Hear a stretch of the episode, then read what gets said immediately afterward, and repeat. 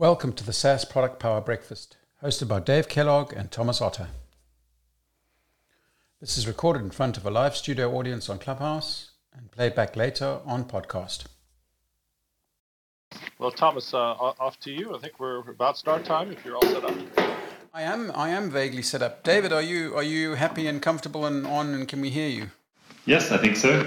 Can you hear me okay? Uh, we can hear you very, very well. Your your dulcet Irish tones are, are a, great uh, contrast to my um, my severe South African accent. So excellent. Perfect. Excellent to excellent to have you today. So so this is episode six of the SaaS Product Power Breakfast with uh, Dave Kellogg, uh, Thomas Otter, and our special guest today is uh, is uh, David uh, is um, David Clarke. So so um, perhaps we'll start off, David. Um, I, I met you, oh, it was probably about 15 years ago um, when I was a Gartner, and uh, you'd just been, um, uh, yeah, Cape Clear, I think, had just been acquired by. Uh, by Workday, we, we so we go back uh, some way. But maybe you give the audience a bit of your your history, where you've come from, and, and, and what you've been up to, and, and, and what you're doing today. Sure. Yeah. Um, so nice to be here. Thanks for the invite. And um, yeah, I've been hanging around the industry now for about 20 years and um, in a few different companies. So I, um, at a college, I worked in a company called Iona Technologies, which was one of the early Irish sort of software tech companies. Uh, we went public in uh, on Nasdaq in 1996, um, and at the time that was actually the second biggest software IPO after Netscape, um, which shows you how long ago it was. Um, it was kind of a fun company doing integration middleware stuff, and really before web-based development was big, and um, yeah, it was a good place to be. But really, none of us knew what we were doing. It was everyone's kind of first job. So um, you know, the company grew rapidly for a while, a good while, and then uh, stopped growing equally rapidly, um, which was kind of less less fun. Um, but it was yeah interesting. And then a few of us went and set up a, a, a company after that called Cape Clear, which was aimed at really doing integration for web-based systems. Um, which were becoming increasingly prevalent, obviously around the you know the turn of the millennium. So we ran that for about seven, eight years, nine years, I guess, and then eventually ended up getting acquired by Workday, and I spent 12 years at Workday through its growth phase, through its IPO, and afterwards. Um, and yeah, I finished up there last summer, um, sort of having done really two, if not three shifts, I guess.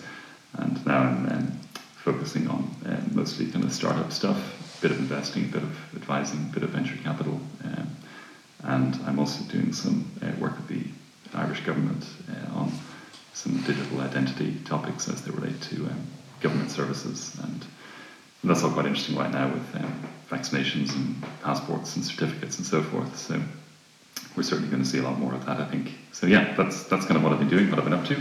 And like I say, I've, I've come across you, Thomas, over the years in a variety of capacities as a analyst, kind of a you know critic, and competitor, um, and and occasionally a colleague. So yeah, nice to be here. And, yeah, super super to have you. So I feel like you've sort of lurked in a parallel universe to to to to mine. Um, mine along the way. Your your universe had a lot more IPOs than mine, but uh, nevertheless, uh, there's there's, uh, there's uh, some similarities. You know, for those of you that are on the phone and don't really know much about Workday and get the and get sort of the the, the, the scale of it. I, I, think you know, David, when you joined Workday, how when you guys were acquired by Workday, that was that was, you know, what was that? Uh, uh, it was 2008. 2008. So how big was work? You know, how big were work was Workday then? How many customers you did, did they, you know, did they have? How you know, give give the, the listeners a sense of what Workday was in those days.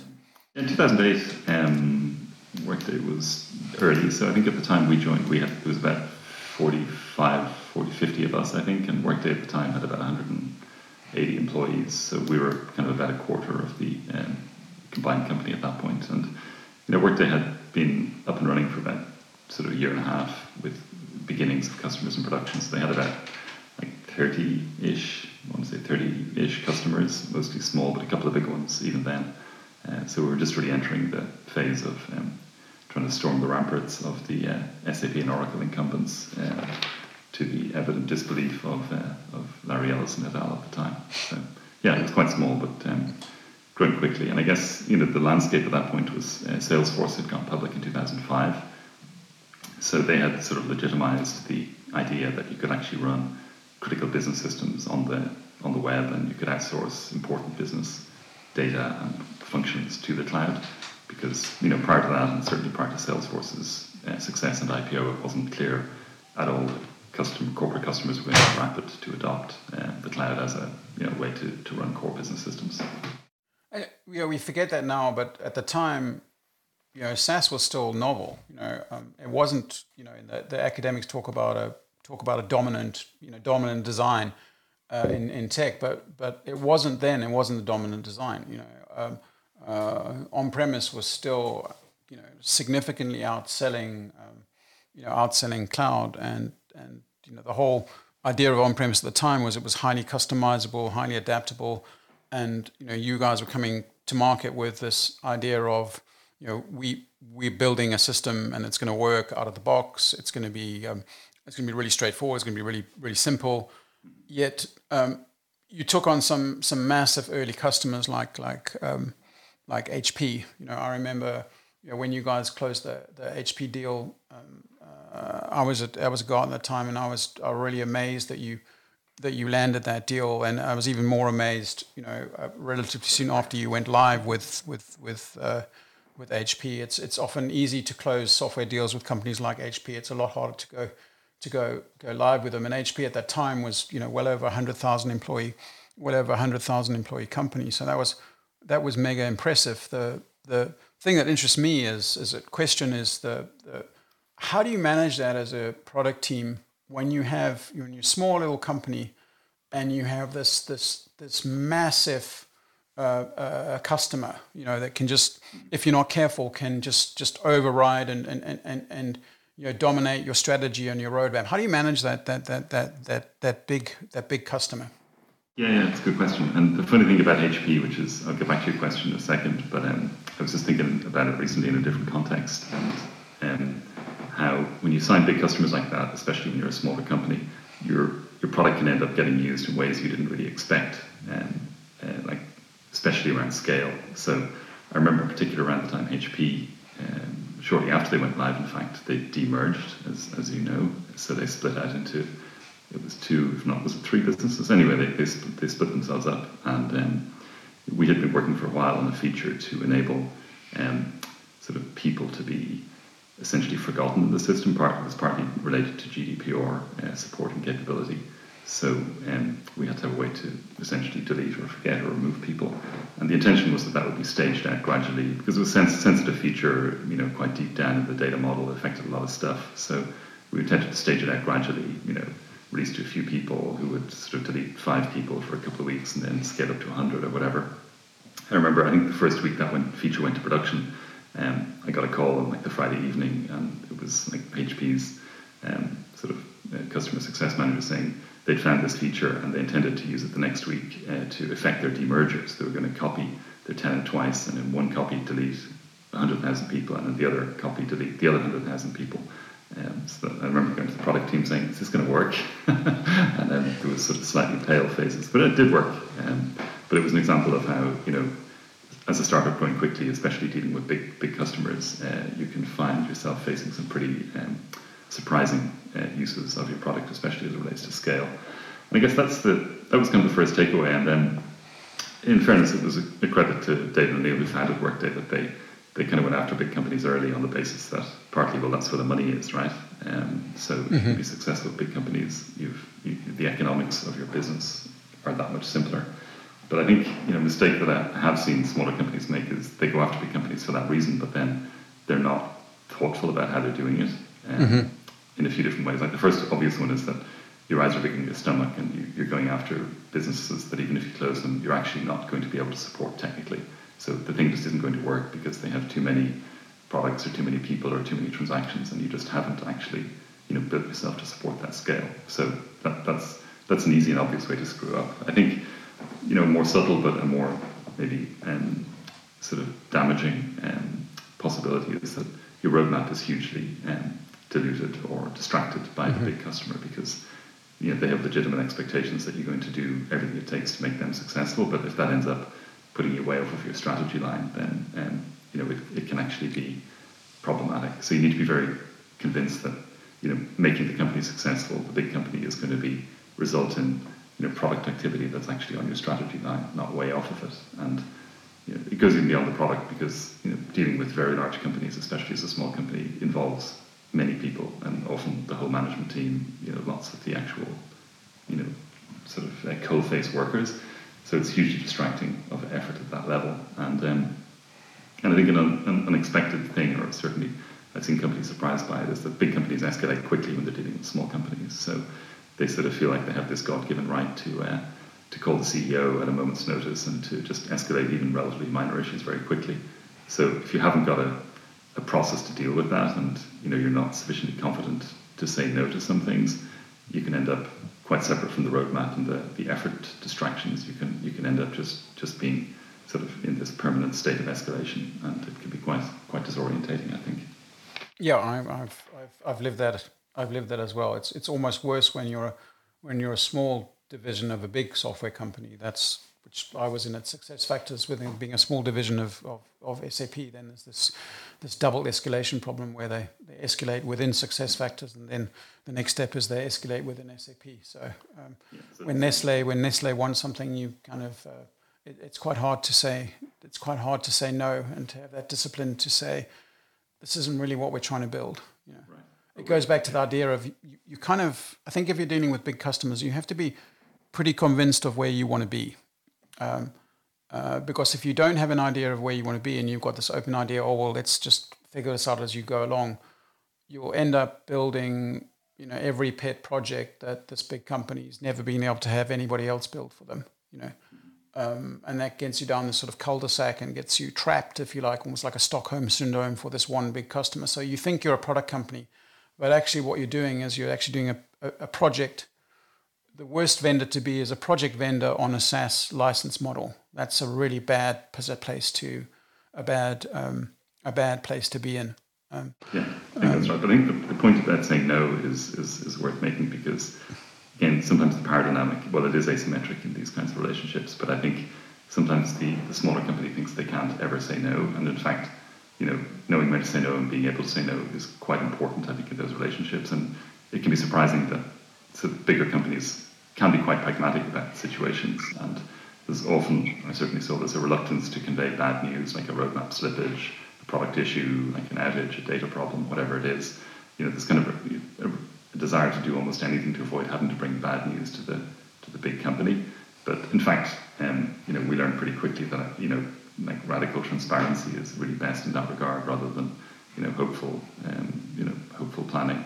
So, um, and I think you end up being more respected by them as a, a you know, a peer if you're if you're blunt about stuff, and if you, if you say no to things that aren't, aren't going to work or don't make sense. Um, and I think that's that's kind of a you know an important skill in, in, for smaller companies in dealing with, with, with bigger companies. Yeah, I think related to that, you need to build relationships with the people in the big companies. You kind of think, okay, oh, I'm dealing with with um, you know I'm dealing with Siemens or I'm dealing with Bank of America or I'm dealing with with with uh, uh, Walmart or whatever, and oh, there's this big unseen beast of a thing.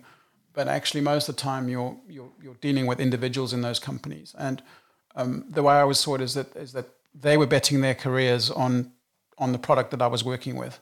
So um, if my product was successful, their career was going to be, you know, their career in that company was going to be was going to be successful. So you build up this relationship of trust, I think, with with those key with those key people in the you know in the company. And um, if you're open with those people, it, it helps you it helps you so much. Dave, do you want do you want do you want to hop in? Sure, Thomas. I, I just wanted to uh, say we had a hand raiser, so I pulled Momin up on the stage. I don't know if you're ready to take questions, but we have a we are always ready to take questions. We are flexible. Thanks, everybody. Good morning. Um, kind of along those same lines, I'd love to learn your perspective on the role of large system integrators and the role that they play with enterprise software companies. And I think Workday was, in my mind, one of the last companies that was able to do what um, SAP and Oracle did with Accenture and Deloitte by the virtue of having those large practices and those large benches of individuals is that dynamic shifting, um, especially as it relates to uh, large clients or large deals that might get signed? Would love your thoughts on that. Yeah, it's a great question. I think um, so. Yeah, when when you start to deal with the biggest companies, they're accustomed to I think dealing in a certain way with enterprise vendors, and I think to some extent, at least for the first generation of enterprise cloud systems that they deployed, they followed a lot of the same playbooks. So it was stuff was running in the cloud, but in many cases the projects looked a little similar.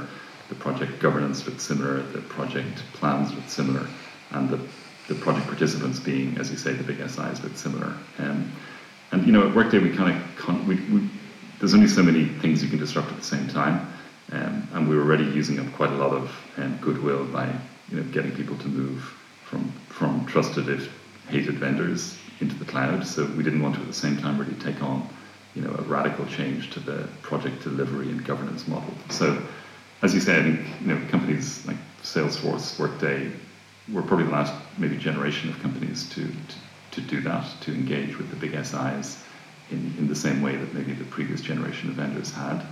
Um, I think part of it was pragmatic, certainly I know for Workday because um, you know as you scale quickly and you're delivering your services to like tens and then hundreds of giant companies, you just don't have the bandwidth on staff in the company to deliver like that number of projects at that scale. So you know it had to be you know outsourced in some way to um, to consultants, and the consultants who were trusted by the um, by the the customer community were the big five or the big six, or there was different numbers of them over the years. So that was kind of how we operated. And, you know, for, for Workday, certainly, and I think similarly for, for Salesforce and also for people like ServiceNow, um, they didn't want to view services as really a, a major revenue or profit center. Um, so, you know, sort of, I know at Workday we just tried to have the services um, organization wash its face, just break even. Um, and we also didn't want it to become a big proportion of the business. Um, firstly, because it's just a bit harder to manage, and secondly, it's just not as scalable in economic and, and, financial terms as the as the core product business is. So that kind of led you to a certain dynamic where, you know, services was stable at sort of 15 to 20 percent of revenue. It was breaking even, but wasn't profitable. You know, where there was margin there, we would often, you know, purposely reinvest it into customers you know, uh, to make them successful, to make them happy, because that was a big part of the flywheel of the business. Um, we did look to embed, even on projects that were being led and executed by an SI for a big customer, we would typically um, have, like, you know, Workday people on staff as part of that project, as, as part of ensuring quality and success and consistency. So there was kind of a dovetailing effect there.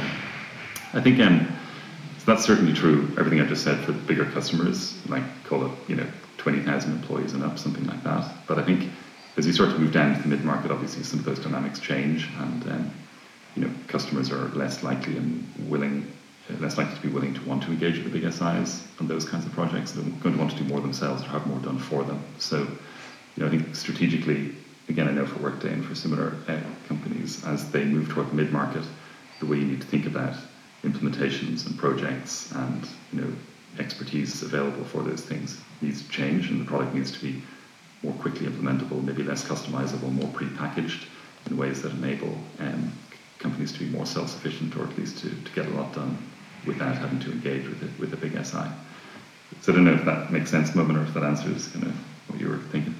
Mm, that's tremendous. Yeah, yeah. I mean, it's um, you know, I've been often told it's a necessary evil, but you know that's probably because most of the people that say that are ex Oracle or SAP.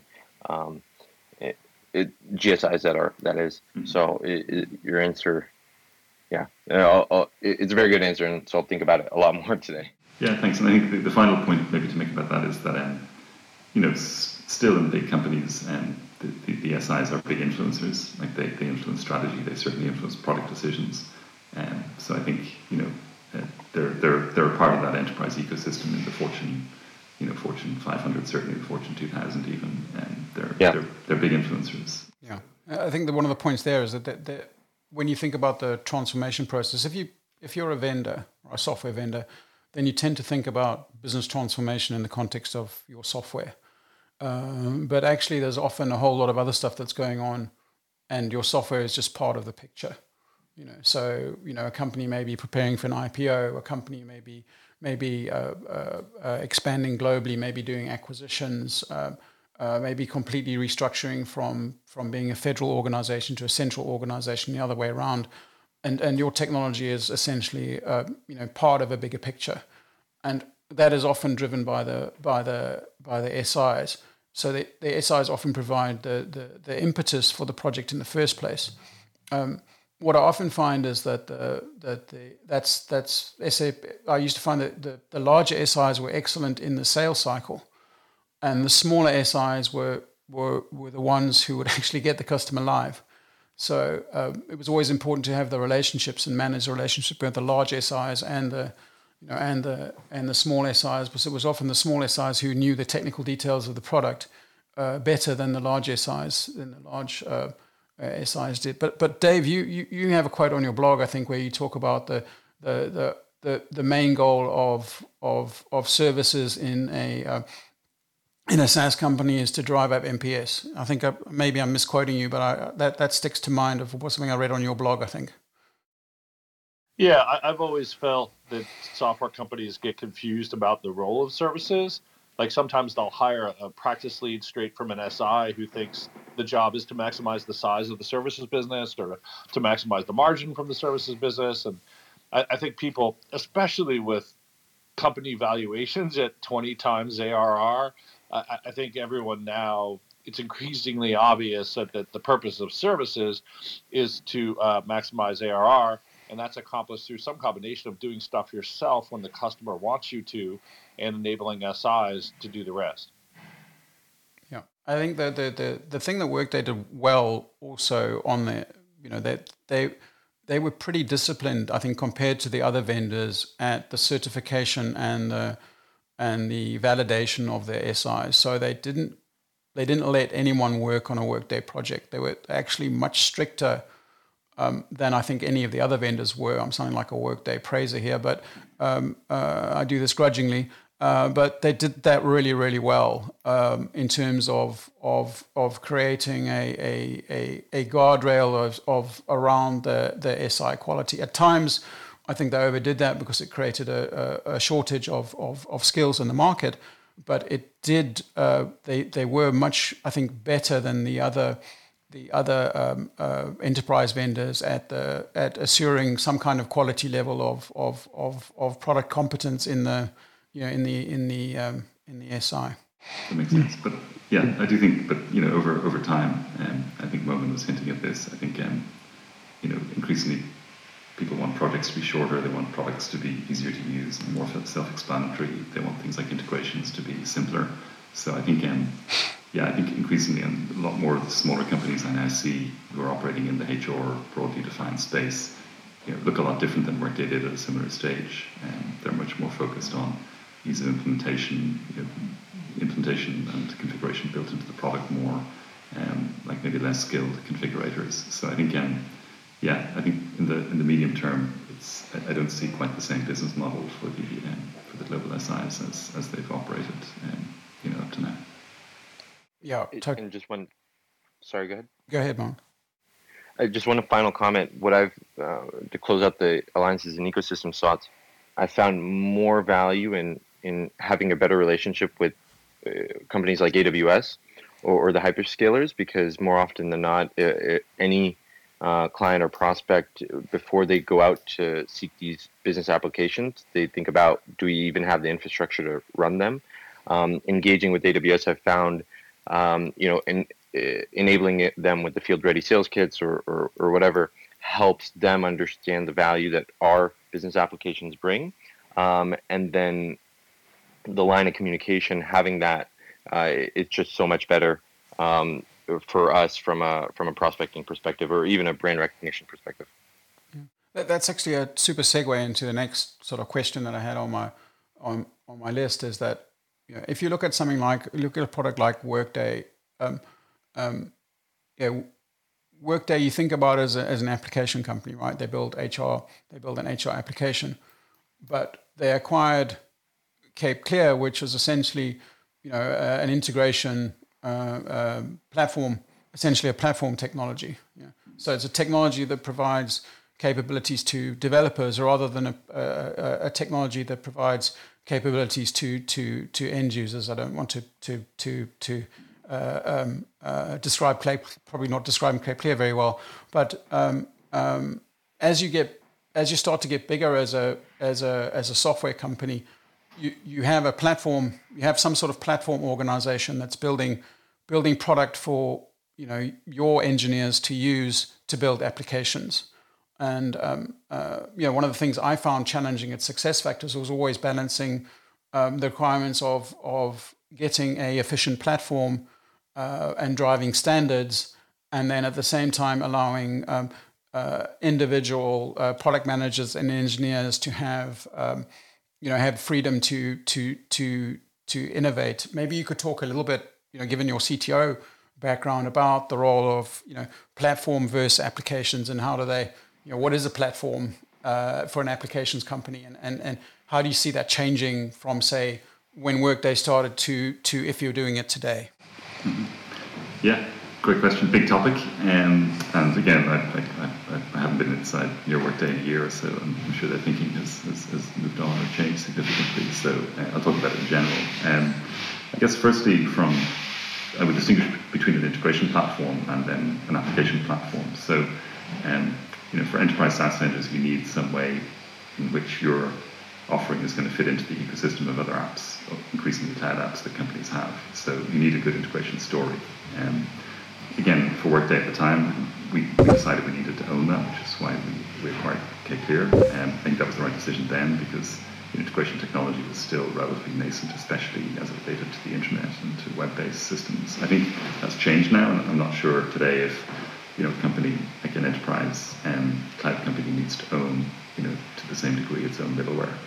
Um, but anyway, that, there was a good reason for that at the time, and I think it's, it's, it's still valid. I think on the broader platform question, it's, it's kind of an interesting one, and um, something I certainly grappled with over my tenure at Workday, and I think it's, a, it's, a, it's an evergreen topic, is, you know, are we, you know, are we building an end-user facing app, or are we building a platform upon which we've built an end user facing app, but which could also be used by other people to build an end user facing app. And um, you know, it's, it's difficult to do both of those things at the same time. Is the honest answer because um, you know it tends to be the DNA of a company to be an applications company or a platform company, and it's it's it's rare to see both uh, in one company, and it's rare to see both done well in one company. So I think that's something people struggle with. Um, I think my favorite it's hard to define a platform, but the favorite, my favorite way of thinking about it, and I think the best definition I've seen is um, Bill Gates has been quoted. You've probably heard about the city of the Bill Gates line, where um, you know companies like tech companies, and I've been guilty of this myself, often talk about platforms in terms of APIs and interfaces and, and programming and extensions and so on.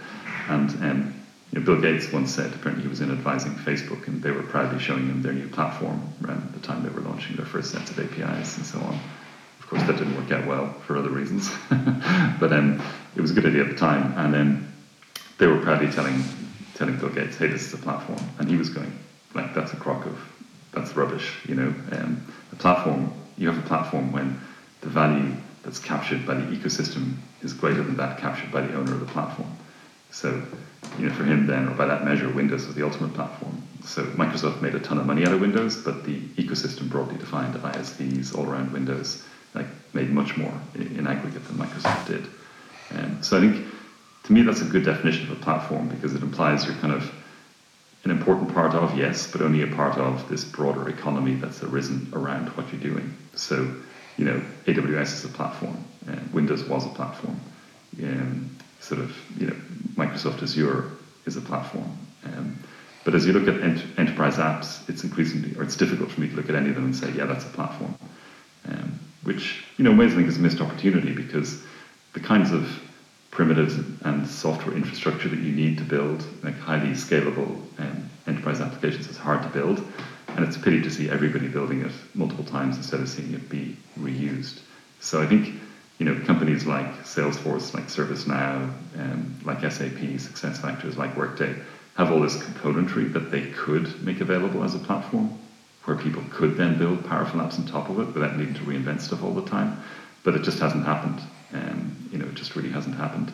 And you know, again, I, I was part of this whole dialogue over years, but you know, the answer I keep coming back to is that it's either in the DNA of a company to enable an ecosystem in the way Bill Gates described it, or not. And I think, um, you know, in many cases, application companies just don't have those instincts don't have that DNA, and therefore it's it's hard for them to do it. Yeah, I think it's you know, if you look at Oracle. Uh, it's kind of fascinating because it, it, it it has a little bit of both in, in Oracle in the sense that the the database business is a platform business, right? Right. So so if we go back to the nineties, um, uh, SAP was the in early two thousands. SAP was Oracle's biggest reseller, right? So SAP sold more Oracle databases than than the Oracle than than Oracle sold, and the Oracle application sold. Yeah. So it was a fascinating example of a company where you had both. You had this this application team that was fiercely competitive with with SAP, yet the database team, if they got a development request from SAP, they'd probably take it more seriously than if they got a development request from their from their own from their own applications team. And I guess that's another definition of just, just a definition of platform is who do you prioritize? You know, do you prioritize your own engineers or do you prioritize your engineers from from uh, uh, from somebody building on your platform? Yeah, that's right. And if you talk to the um, if you talk to the Amazon guys, and famously AWS got going essentially as a productization of internal platform infrastructure that they had built to be used by the website.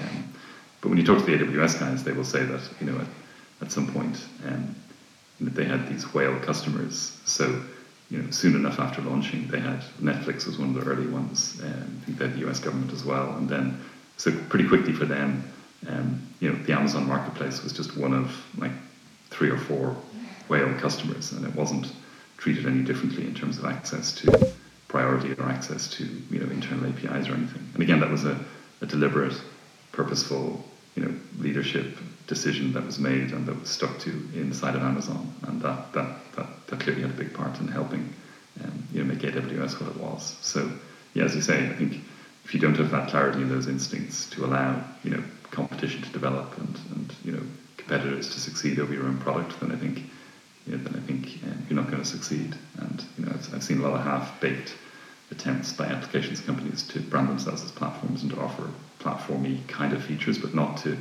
not to actually embrace it in a genuine way. I think that's then a it's a it's a half. Yeah. Yeah, it's a half. It's it's also what I think sometimes what happens is that um, you know somebody outside will have an idea for a product capability, um, start to build on the platform, and then the application team will say, "Hey, no, we wanted to do that." Yeah, right. And yeah, that's, that is, yeah, that's, that's what Twitter used to do uh, to people uh, when they were kind of tinkering with their platform business. And you're absolutely right. Enterprise uh, software vendors, I think, are the, some of the prime offenders there. They consider their potential market to be, you know, everything, and, and therefore reserve the right to do anything at any time, which is a difficult space to innovate into. If, if somebody with a lot more capital than you can turn around and you know copy or, or crush your good idea uh, as soon as it shows any signs getting traction. And again, that's just it's a, it's a, it's a it's a DNA thing where you're willing to allow competition to flourish up to and including potentially allowing an external you know entity to be better than the product that you yourself already make and, and to sort of recognize that and for example shut down your internal product in favor of the external one because that's better for the ecosystem.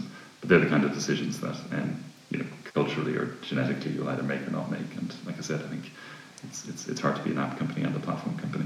For sure so you know, moving a bit more inward, um, uh, I'm going to talk a little bit about about, about architecture and and uh, and the role of of architects, and I'll tell you where where, where this question is coming from.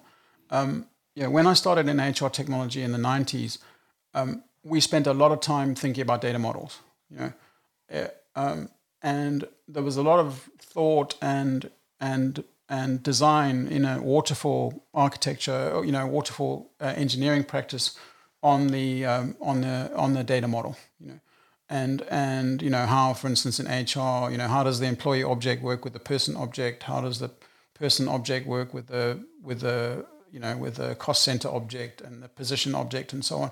And and, and these models were were sometimes flawed, uh, but they were well thought out, um, and they were there were a lot of intellect went into the, the, the object model before before coding started. And what I see happening today with a lot of a lot of startups in HR tech is you know they just start building stuff and it's really cool and it's really innovative and it's really exciting. Um, but then you know a couple of weeks or months later they hit um, uh, an architectural roadmap because they've not actually thought through the the um, uh, the object model of how to actually you know how this thing's all going to fit together. And so there's got to be some middle ground somewhere uh, about about architecture when it comes to things that have a complex data model like finance and HR and supply chain, supply chain and and so on. Um, if you're a small startup uh, uh, building an application that is relatively complicated, what point in time do you start, you know, worrying about about um, you know architectural questions, either at a functional architecture like I've been talking about, or at a you know, or at a, a, a, a technical uh, at a technical architecture? Give, give, me some sense of how you've how you've seen that uh, change and, and, and, and some thoughts on architecture. Yeah, it's a good question. I think um, so. Like to me, like in a, in a software company, the architects are the most important people at some level.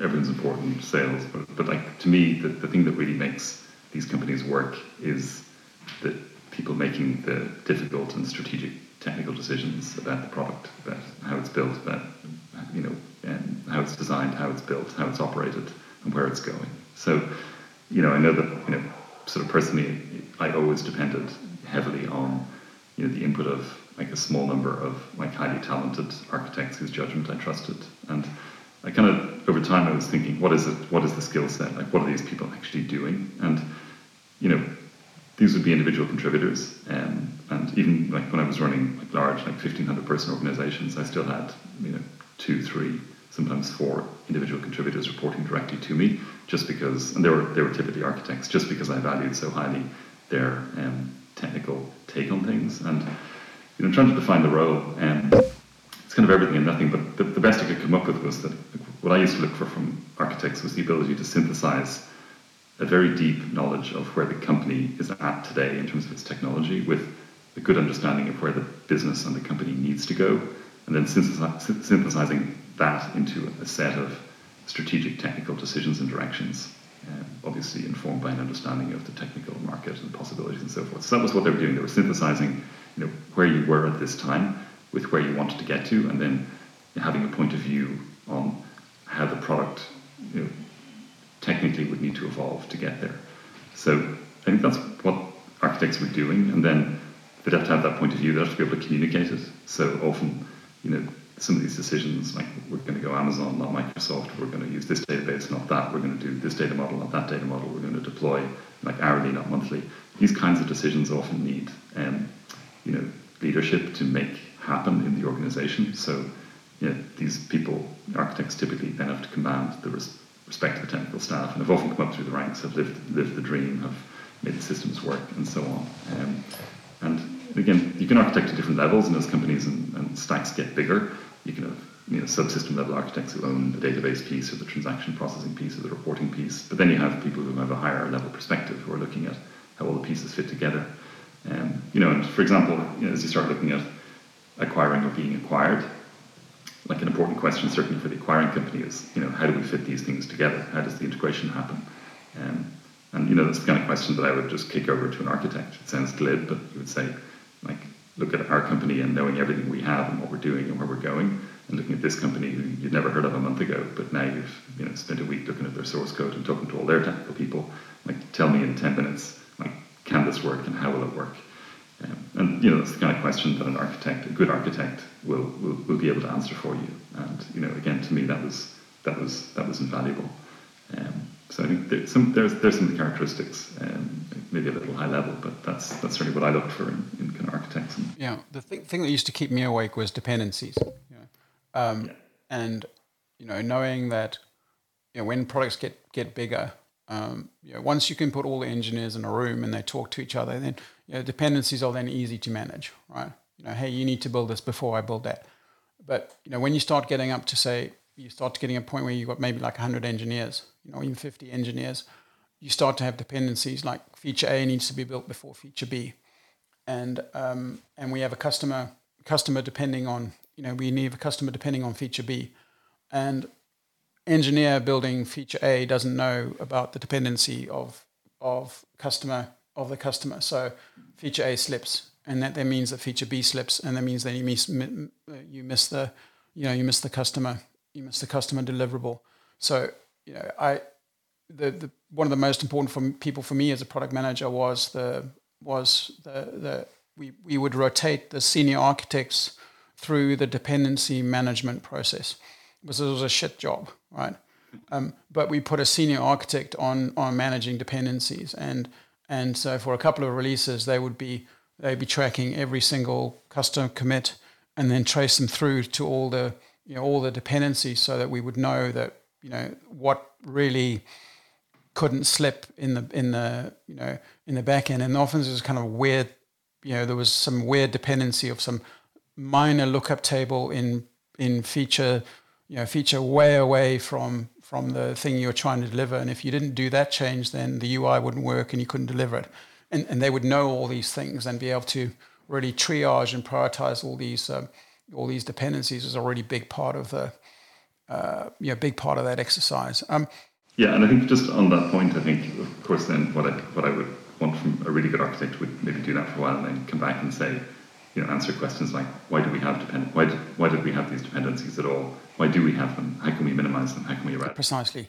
Here's here's three ways we can do that. We can organize differently. We can use this different technology. We can break the product up in a different way than it's currently broken up. And so it's somebody who's not just kind of, you know, not just not just kind of pouring oil in troubled waters, but is actually thinking strategically about um, why things are inefficient or problematic or not working or, or dependent or slow or you know and it, can, some of the insights can be quite surprising from, from people who are really good at this because they can they can come up with solutions you hadn't even imagined to problems that you really didn't know you had um, and that's that's that's kind of the alchemy of, of software is it's as a production process it's, it's amenable to those kinds of radical insights that can you know significantly change you know your rate of productivity or your rate of quality or your rate of, of output or whatever um, quickly. And again, that's that's that's a uniquely software thing, and the architects are the they are the alchemists, uh, you know, to me in that in, in, that sort of situation.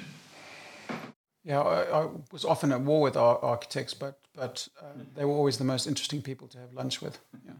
They sometimes had the most weirdest of hobbies as well. But anyway, that's a that's another story. The communication stuff, because again, like not all sort of developers or engineers are necessarily are good at or relish communication, but often, again, as I said, I think you know in the role of architect, you, you know, just you have to more than have good ideas, you have to be able to sort of sell them, um, especially to the technical staff, and including often to a skeptical management tier who maybe will be a lot less qualified than you are in, in, in the technology you're talking about. So I think you know, sort of highly developed uh, communication sensibility is also um, a sort of a, a, big, not a requisite, but a, a bonus for a, for a highly skilled architect. Yeah. And, and from the perspective of a product manager, I think it's it's it's really important that you you you have an architect that you can talk to, um, uh, because you'll be making decisions often about features and and you'll be making um, you know vague vague thoughts about what's this going to cost or how long is this going to take? And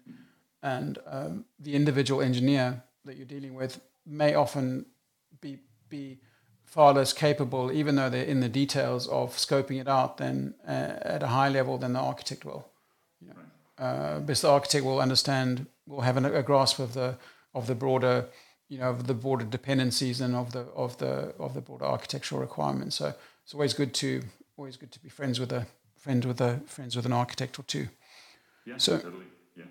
So um, um, perhaps perhaps moving on to talk about about you know you've been in the situation where where you know you've done you've been acquired.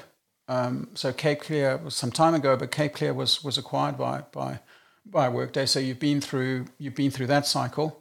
Um, you also um, Workday tends not to talk about this very much. You know, at least historically, hasn't talked talked about uh, its its acquisitions, but but you know, over the years, Workday itself has made has made multiple you know multiple acquisitions.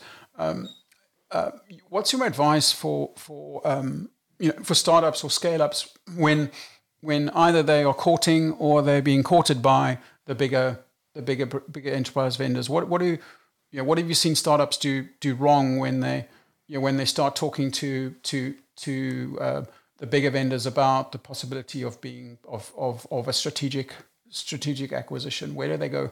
Where do they go wrong, and, and, and how what can they do to avoid that?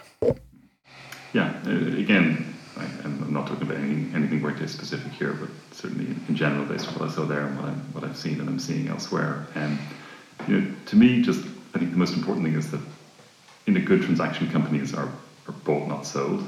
Um, so you know where, where startups are sort of under duress or in distress, and you know have, have, are kind of out sort of shopping themselves. That that's rarely you know a good situation. Now clearly you don't really control that you're in that situation if, if things aren't working out. But you know, in terms of a good outcome, you know companies are, are bought. So you know where the, the initiation of the approach comes from the acquirer and their for strategic or market presence or whatever reasons they've decided they need an asset in this space and mm-hmm. they've come upon you and now, now they've come calling. Um, I think that's uh, that, that's a good situation to be in. Uh, but I think at that point you need to be clear if you know if you're interested, because um, it can be super time wasting uh, for a company to sort of engage in these dances and be a little ambivalent themselves about what they actually want. So um, you know the best situations I've seen are where founders when approached, are clear that they will or won't sell, and if they will sell, they're pretty clear on what will what will what will interest them, in, you know, in terms of a deal and a structure and so forth. So think having thought a little bit about that for where your company is at at each stage, like you know, are we looking to sell actively? Okay, that's one thing. Or if an approach comes in, what are the what are the criteria we'll use to evaluate it? Are there certain companies we would never, you know, we just don't like them? We, we would never accept an offer from them are there other companies we would be open to offers from? And in both of those cases, like what are the financial structures that, that would potentially make us interested? So I think that's that's probably the first observation. The second thing is that um,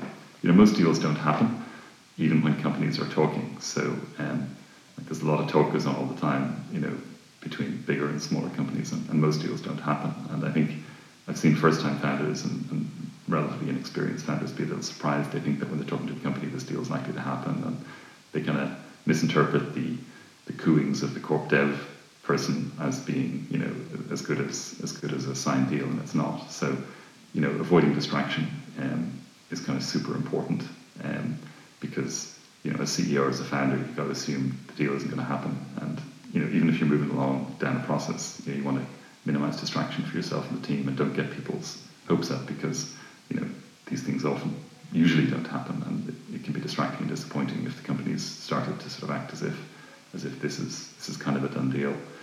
Um, so I think yeah, don't be distracted. Know your value, and don't be afraid to negotiate hard. I mean, um, you know, I think it's it's easy to look at like the industry and the multiples and and you know be I think be demanding about what you get and how it's structured. Um, and then if you are engaged in one of these processes, and you're serious about it it looks like it might happen, treat it like a sales process. Like don't be casual about it because um, you know all sales processes are challenging and they can fall apart at any time for any reason. And you know an acquisition process is no different. And you know one thing that did surprise me a lot and still does is seeing you know founders be quite casual about an acquisition process. You know, so even when they're embarked on it and knowing that it's time consuming, they can be kind of sloppy about it. They're taking days or you know to get back on, on queries from bankers or from the acquirer. So I think a real focus on getting a deal done once you're embarked on it um, makes it makes it a lot likelier to happen. And I think mm-hmm. also um, maybe finally um, sort of building relationships early within the company and thinking about how the integration is going to work. Um, first, you'll, make the deal more likely because you'll have built relationships uh, among a cadre of people who are likely to end up, you know, making a decision to proceed in the in the end. So I think that's that's helpful. And secondly, if the deal does happen, it means you've kind of built relationships and you have some sense of what happens on day one after kind of the, the champagne has gone flat and, and warm, and uh, you know, kind of you're, you're back in the office on, on the Monday morning. Like what happens next? So I think um, you know having um, relationships built and having a realistic expectation of, of the next steps after the acquisition is, is helpful and um, you know the more successful integrations I've seen have had, have had that characteristic. So um, this is the SaaS Power Product Breakfast, and it is recorded in front of a live studio audience. Dave, Dave tells me I have to say that, so I've said it now. Um, Dave, any questions from your side? No, uh, I've just been tweeting a few uh, of David's sound bites. I, I, love the cooings of a corp dev person are not the same as a side deal. That was uh, one of the quotes. I, I did. I did warn you. Well. I did warn you. He's got this like poetic um, thing. Like most all Irish people, he's got some distant relationship to to to to. Uh, um, William Butler Yeats or something somewhere in his family tree. That's an urban yep. myth, of course. But, uh, yep. Hey, we got a hand raiser, uh, Thomas. I'm going to bring him up. Cool, great.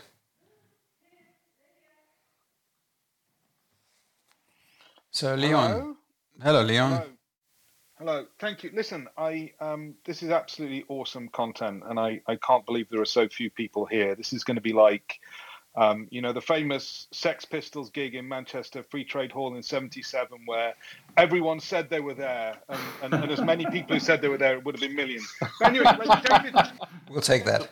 We'll take that. Yes. I've, I've, got, a, I've got a question for you, sir. Um, I, I, until just a few moments ago, believed that I had spent significant portion of my career at companies that had platforms. And, and, and the way you articulated it, which I which I, I, I totally get, um, you know, AWS is a platform company, and you know, um, some of these app companies that have platform capabilities really aren't. Mm-hmm. But you know, going down to a, another level, and if you if you're trying to decide your product strategy as a software vendor. And, and i'm just like imagining there's this kind of you know gradient. And on the right side i've got aws which is hmm. absolutely a platform company. And over on the left side i've got maybe someone like i don't know like intercom or someone who's like clearly an app company. But if i'm one of these people in the middle and, and you mentioned a couple of them by name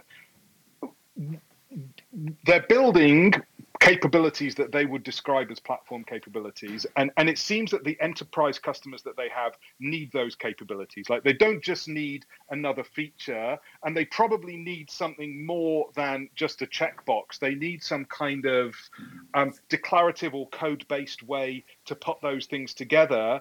Um, how in this context should they be thinking about a platform or or is part of your message like that's the kryptonite that leads to too much complexity and you should be really doing everything you can to avoid getting sucked into that platform mire. Because like a lot of the companies i work with you know one of the things we talk excitedly about is we're moving into enterprise and we need to start building enterprise capabilities which includes a lot of stuff that we you know possibly self-deceivingly call platform capabilities. I, I hopefully that question yeah, makes no, that, sense. That, yeah, that makes sense. I think it's it's exactly right. I think if you're anywhere in the middle of that sort of curve that you just described, um, you face this conundrum, like because it's clear if you're Amazon what you're doing, it's clear if you're at the other end. Um, you, you said intercom, yeah, it's it's clear that you're an app company and that's what you're doing. But if you're in the middle, you end up having these platformy things, and you're a little conflicted about what they are and you know, who's supposed to use them and whether they're free or you're charging for them and all that all that kind of stuff. Um, so I think that that is the conundrum. I think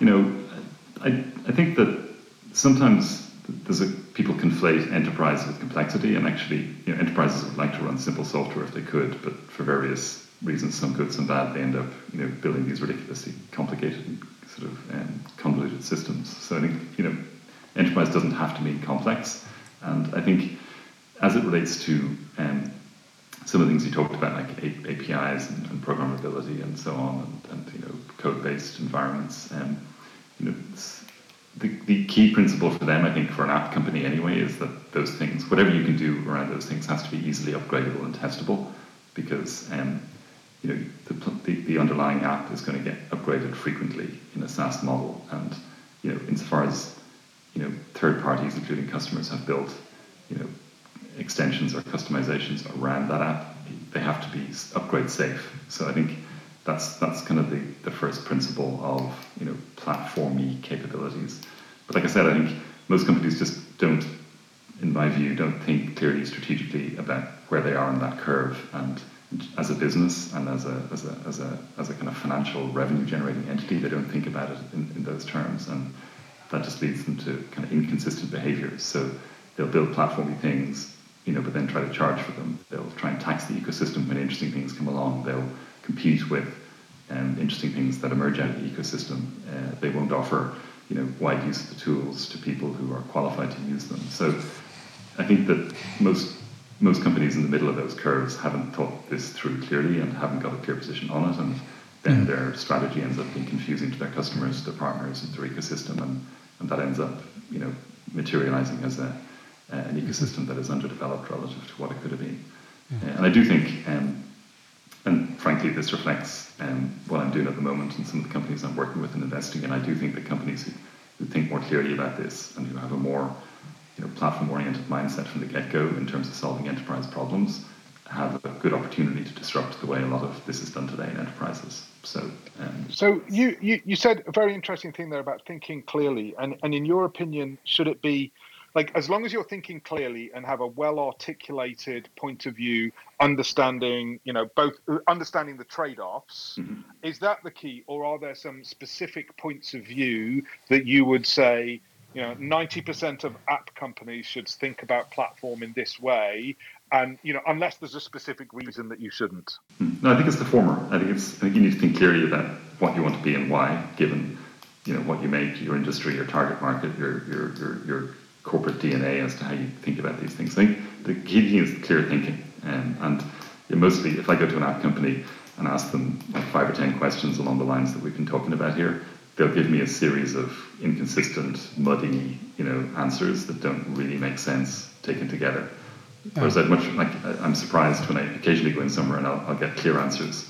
You know, to me, there isn't a right or wrong because you're essentially choosing to position yourself deliberately somewhere on this spectrum of I'm just an app that people can use as it is, or I'm a platform which can be extended and repurposed in all these various ways. And I've thought through all Maybe I'll add one. I'll maybe add one piece of advice to people from outside who are trying to build on a platform of one of the bigger vendors. Right, never be the first. Right. If awesome. if if a if a big vendor announces a platform, only build on it when their own engineers are building on it. Right. So hey, fair enough, Thomas. I'm keeping an eye on the time, and I just brought Vitaly up.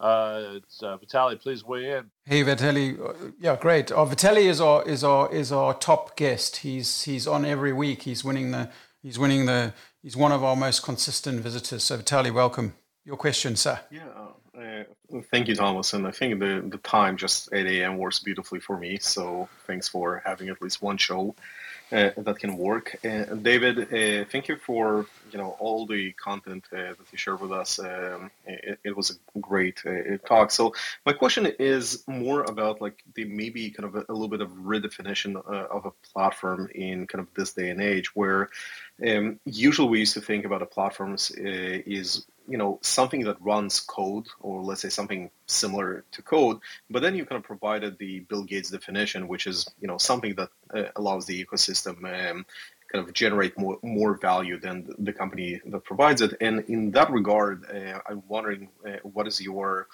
kind of look on companies that let's put it kind of taking different spin and i'm talking primarily on the api companies like stripe and twilio and plaid and you know there's definitely more similar to that that are again not exactly platforms in the classical sense but they do um, enable um, a wide array of um, use cases for the people who use them yeah, it's a good good question, um, and it's probably it's pretty illegal um, to, to mention another analyst in front of, uh, Thomas and maybe Dave, but I, I, will anyway. So I think uh, Ben Thompson, who writes Stratechery, is quite an interesting uh, thinker on some of these topics, and he would distinguish between a platform, which is mostly what we've talked about, and then an aggregator, which is um, a company that you know provides technology that essentially you know owns demand in a given area. So it's you know sort of um, Google own demand and search because everyone searches there. So they they then can you know uh, rent that demand out to suppliers who are trying to advertise to those people. So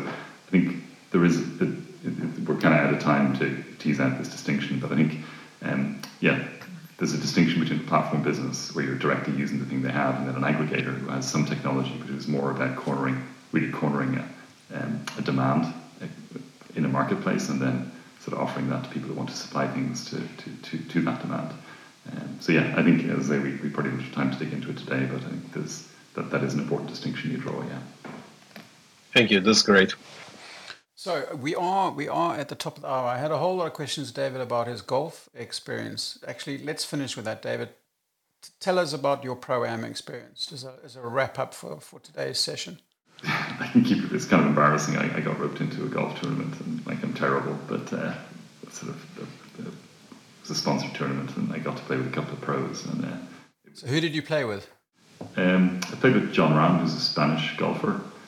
Um, so he was kind of my most uh, most famous partner over the course of the of the of the weekend. But he was pretty good, actually. but um, he, he, was surprisingly unwilling to engage on, in, in conversation about Basque separatism, which I was hoping to hoping to discuss with him. And he wanted to stick mostly to the uh, mostly to the stick not to the knitting but to the golf. So Right. yeah, fun guy. Well, well, David, we, we're going to have to have you back on the show, I think. Um, uh, if everyone agrees, let's have a little clap clap for that. But I would love to have you. I'd love you to, to have you uh, uh, back on. Dave, do you want to close the show? Sure. Thanks very much. Hey, David, thank you. What, what a great session that was. Thanks to everybody who joined. We will see you next week where we have Brett Queener, uh, former Salesforce alum, current venture capitalist, uh, informal C- Siebel executive. And uh, these we, uh, Thomas has been recording these, and we are releasing this as a podcast. Yeah, it So, should be. A uh, podcast will be out in the next, um, at least by the weekend, if not, uh, if not tomorrow. So um, uh, do do keep an eye out for the podcast and do tell everyone about our show. And uh, look forward to seeing you next week. And our thanks very very much, uh, uh, David, for coming on the show. And Dave, as always, great host, great co-host. And see you guys next week. yeah, guys. thank you all. Leon, Bye now. quote of the session with this dude. You were at the Sex Pistols concert. Remember that. Take care. Bye. Thank you. See you.